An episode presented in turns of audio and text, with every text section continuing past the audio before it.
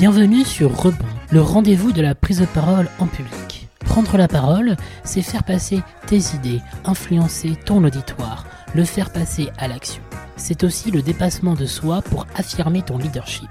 Mes invités sont entrepreneurs, managers, leaders inspirants. Ils vont te donner leurs liens, leur histoire, leur impact avec la prise de parole. Pour avoir leurs meilleurs conseils, abonne-toi. Tu veux avoir confiance en ta parole pour engager ton public? Je te propose un accompagnement individualisé et adapté à tes enjeux et objectifs. Avec moi, tu découvriras les secrets de l'art oratoire. Tu pourras les appliquer instantanément au service de ta performance. Ton auditoire deviendra tes alliés et acteurs de tes interventions. Bonjour à tous et à toutes. Aujourd'hui, nous partons à Bruxelles, au Parlement européen, rencontrer Philippe Lambert, député européen belge depuis 15 ans et coprésident du groupe écologie au Parlement européen. Euh, je veux dire, il y a une règle de base, c'est si on veut que ce soit bon, il faut le répéter. Ça, je peux avoir écrit un bon discours, mais si j'ai pas pris le temps de le répéter, ça va se sentir. Parce que je serai plus attaché à mon, à mon papier. Et donc, euh, euh, on perd une, une partie de l'effet parce que l'effet de spontanéité part. Je ne peux pas regarder mon, assist, mon, mon audience. Cet échange se fait en deux parties. Voici la seconde. Partons ensemble maintenant à sa rencontre. Ah, c'est ce que je dis à chaque fois euh, Ouais. moi, pour les gens que j'accompagne. Connaissez par cœur la structure et ensuite le reste, ouais. ça vient tout seul. Quoi.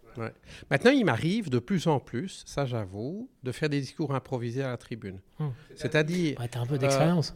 Pardon? T'as un peu d'expérience. Oui, mais c'est aussi quelque chose que j'ai réalisé, c'est qu'en fait, quand tout est préparé, ce qu'on a, c'est une juxtaposition de monologue. Or, il peut être intéressant de rebondir sur ce que, puisqu'en général, je parle, alors tout dépend des débats, mais, euh, en général, parle avant moi, ben, au moins le représentant de la Commission européenne, parfois aussi le représentant du Conseil, et puis c'est l'ordre de passage des groupes, donc du plus grand au plus petit. Le mien est quatrième. Donc forcément, il y a à minima une personne de la Commission et trois présidents de groupe qui ont parlé avant moi. Et donc, il peut être intéressant, en fait, de s'emparer de choses qu'ils ont dites pour leur répondre. Et ça, c'est une autre manière de capter l'attention euh, lorsqu'on peut dire, comme vous, euh, euh, je ne sais pas moi, Manfred Weber, je pense que le président du PPE, mais par contre, euh, je ne suis pas d'accord avec vous sur ceci, ou, ou comme vous, Madame Garcia, la présidente du groupe socialiste, je suis entièrement d'accord, et, et rebondir là-dessus, ça attire l'attention, et donc on crée une relation avec certains membres de son, de, de son auditoire. On est dans le pur exemple de la, du débat rhétorique. Tout à fait. Et donc là, parfois c'est intéressant de procéder de la sorte. J'aurais jamais improvisé un discours sur Israël-Palestine, mais par contre, lorsqu'il s'agit de commenter euh, une initiative euh, de, la Commission européenne, je ne sais pas moi, sur, euh, sur la politique industrielle au temps de, de, la neutralité carbone, bah là, je suis assez équipé. J'ai, comme ce que je dirais moi, un catalogue d'arguments suffisamment développé en tête que pour voir un petit peu en improvisant quelle partie de l'histoire je vais prendre. Quoi. Et donc là, euh, là, je le fais un peu plus. Ça donne la spontanéité. Et, euh, et ça aussi, ça peut être un élément pour capter l'auditoire. Euh, deux questions en, en une. Quel est le rôle d'un député européen?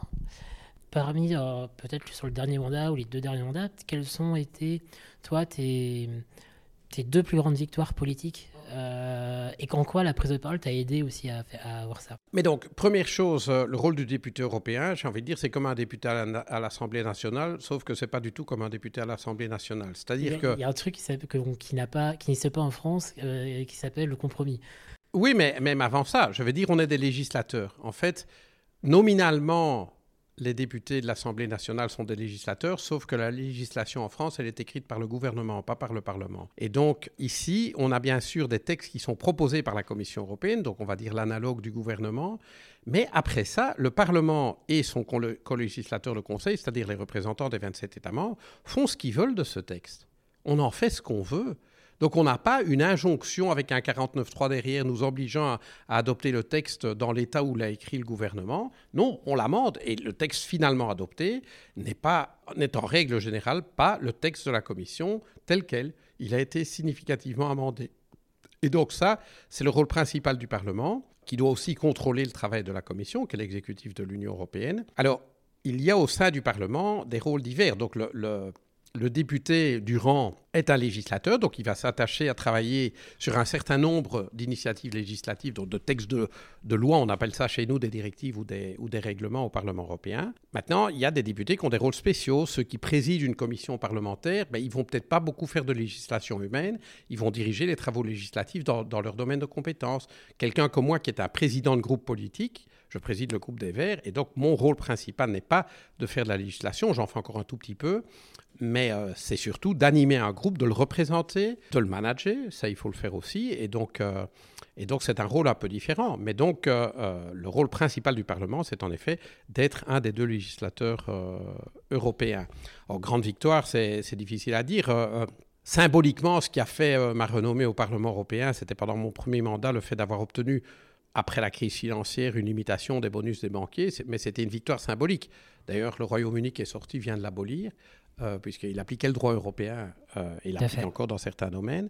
Mais je dirais que, que si, si, je regarde sur ma, sur ma carrière politique, il y a, y a, deux victoires qui sont venues en, en, à la queue leu euh, C'est d'une part, lorsque j'ai gagné la tête de liste dans mon parti en 2013 pour les élections de 2014, c'était tout sauf gagné parce que j'avais contre moi tous les oligarques de mon parti qui, avait, qui m'avaient savonné la planche pendant cinq ans. Et gagner, et ça c'était, je pense vraiment, en fait, à la fois avec la qualité du travail, mais aussi l'éloquence dont j'ai fait preuve le jour de l'Assemblée générale, euh, gagner la confiance d'une majorité de, membres de, mon parti, ben ça, euh, alors que je, partais perdant. Enfin, mmh. j'étais, persuadé, que, je perdrais, euh, que je perdrais l'élection et donc euh, mon mandat de député européen s'arrêterait puisqu'en fait, quand j'ai été élu, j'étais deuxième de liste, on a eu deux sièges.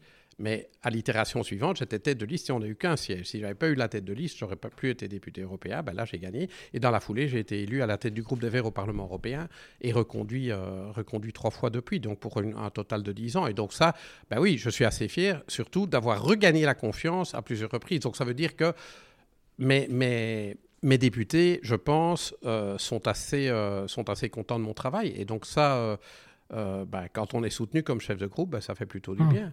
Et c'est une des, une des fonctions aussi de la prise de parole, c'est comment faire pour euh, fédérer, manager, donner confiance, que ce soit, euh, je, suppose, à l'échelle euh, de ton équipe avec les collaborateurs parlementaires, plus je suppose les collaborateurs parlementaires de groupe, plus les autres députés. Enfin, c'est toute une équipe derrière. Oui, mais et, là, à nouveau, les discours que le chef de groupe fait en plénière sont très importants pour fédérer le groupe. Moi, je me rappelle quand j'étais député du rang pendant mon premier mandat, Danny Cohn-Bendit était, était co-président du groupe. C'est quand même quelqu'un qui a une certaine éloquence aussi. Ben, c'est vrai que j'étais fier, comme député du Rang, de faire partie du groupe de Danny Cohn-Bendit. Bon, après, j'ai un peu changé d'avis quand lui-même a changé d'orientation politique, mais on ne peut pas lui enlever que c'est un, bon orateur. C'est un bon orateur. J'en étais fier. Et donc, à mon tour, quand je l'ai remplacé comme chef de groupe, ben, je me suis rendu compte que le fait pour moi de faire des bons discours en plénière était très important pour mes députés, qu'ils soient fiers de moi, qu'ils soient fiers de moi et qu'ils se retrouvent dans ce que je dis. Et à nouveau, hein, sur Israël-Palestine, quand j'ai fait le discours, ben, euh, j'ai été applaudi, je veux dire, euh, par euh, aussi bien les gens qui ont plutôt des sympathies pour la cause palestinienne que des gens qui ont des sympathies pour la défense, enfin ceux qui défendent le droit, le droit d'Israël exister. Alors tous, on défend les deux, mais disons qu'il y a des tropismes un petit peu, variés dans le groupe, et tout le monde s'y est retrouvé.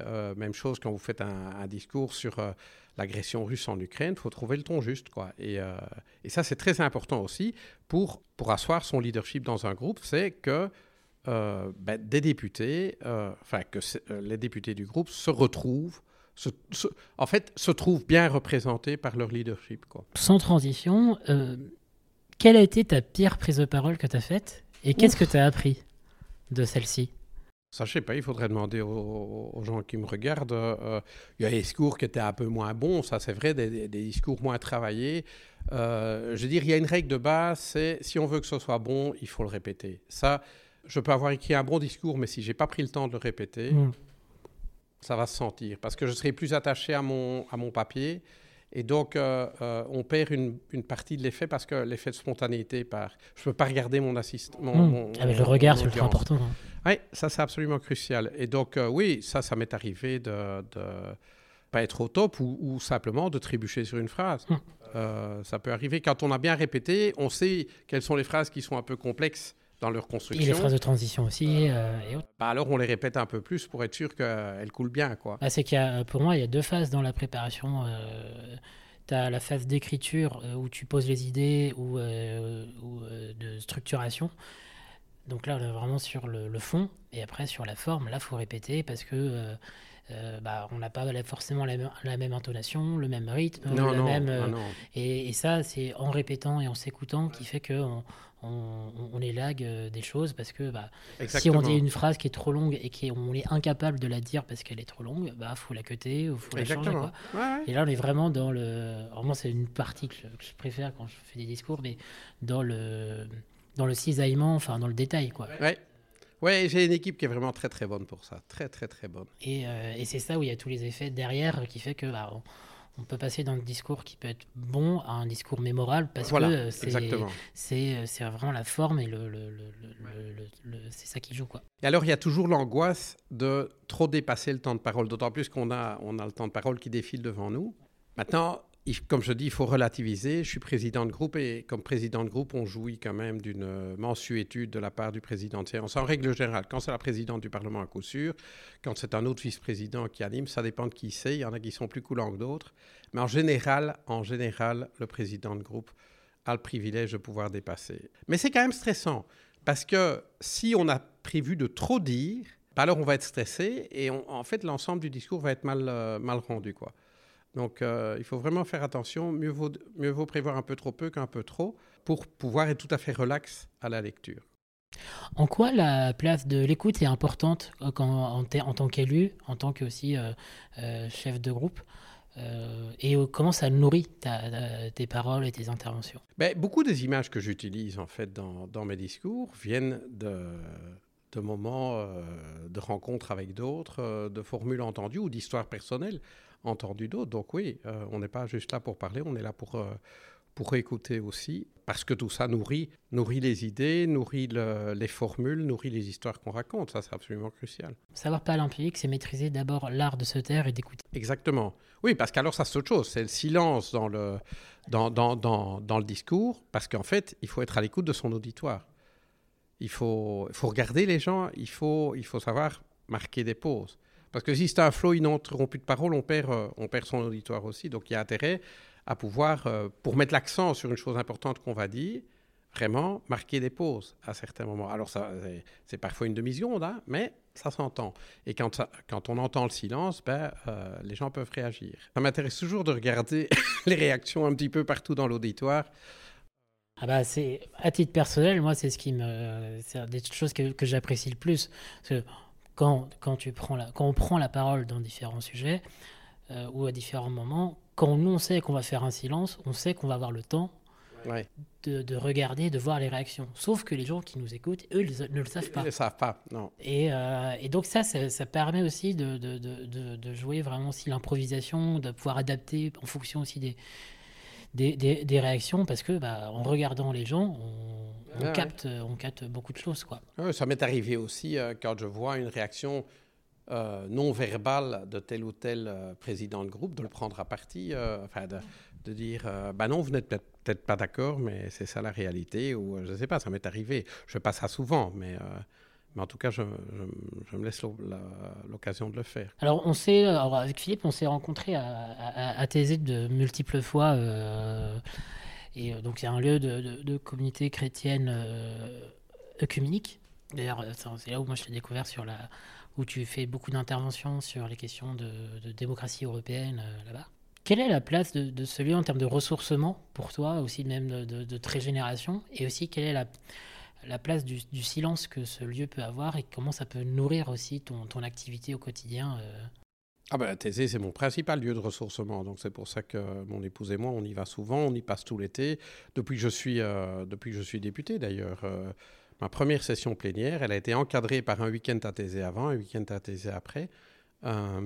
Euh, et ça sera comme ça la dernière aussi.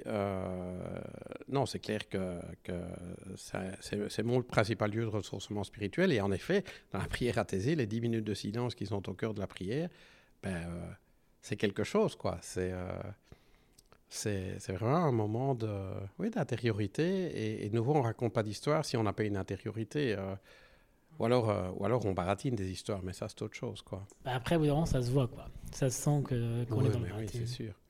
Enfin bon, il y a des gens qui sont très bons acteurs, hein, mais... euh, Oui, oui.